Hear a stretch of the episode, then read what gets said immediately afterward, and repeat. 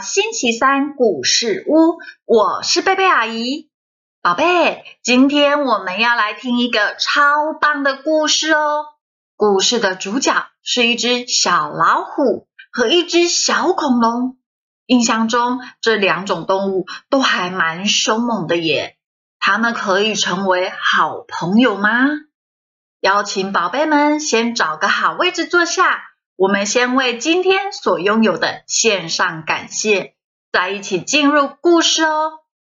阿姨要感谢阿姨所订的故事书都已经顺利送达了，也要感谢巧遇文化事业有限公司同意阿姨在网络上念读《友好的恐龙》这本很有意义的绘本。接下来，我们准备进入故事喽。泰格是一只胖乎乎的小老虎，它的肚子总是圆滚滚的，像一个大西瓜。泰格爱笑，小朋友们都喜欢和它玩。下课时间，小动物们在玩“猜猜我是谁”的游戏。泰格蒙着眼睛，摸到了红恐龙的尾巴。可是红恐龙却向他喷出了一团火，哇！真好玩，真好玩！红恐龙觉得烧焦了胡子的泰格很滑稽，笑得满地打滚。可是泰格却被吓哭了。当当当当，上课了。哎，泰格，你？怎么了？山羊老师问眼睛红红的泰格。我我我我，我泰格看了一下红恐龙，红恐龙瞪了他一眼。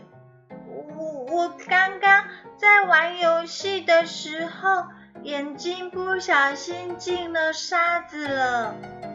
泰格害怕红恐龙会再向他喷火。所以向老师撒了谎。放学了，泰格走在同学们的最后面，他低着头，难过极了，暗暗的在心里想：以后再也不和红恐龙玩了。红恐龙看见泰格走过来了，得意的走上前去：“嘿，没胡子的小老虎，和我一起回家吧。”泰格一看见红恐龙，转身就跑。红恐龙喷出一团火，泰格的尾巴被烧着了。哦哦哦！你现在又有一条焦尾巴啦！红恐龙大笑着说。泰格边哭边跑，一个栽筋斗跌进了水坑里。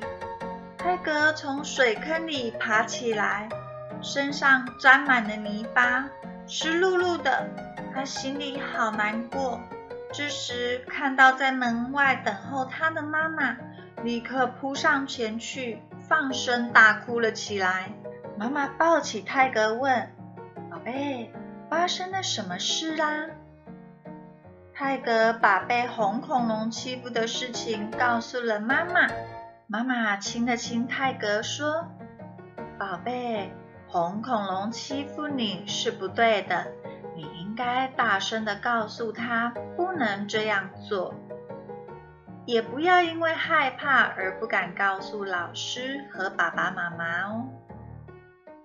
泰格使劲点点头说：“妈妈，我知道了。”第二天，老师带着小动物们去野餐，周边没有人的时候。红恐龙又过来了，准备向泰格喷火。这一次，泰格再也不害怕了。他大声的对红恐龙说：“你不要朝我喷火了，你这样做是错的。我会告诉老师还有爸爸妈妈。”红恐听到泰格这样说，不敢再喷火，悄悄的离开了。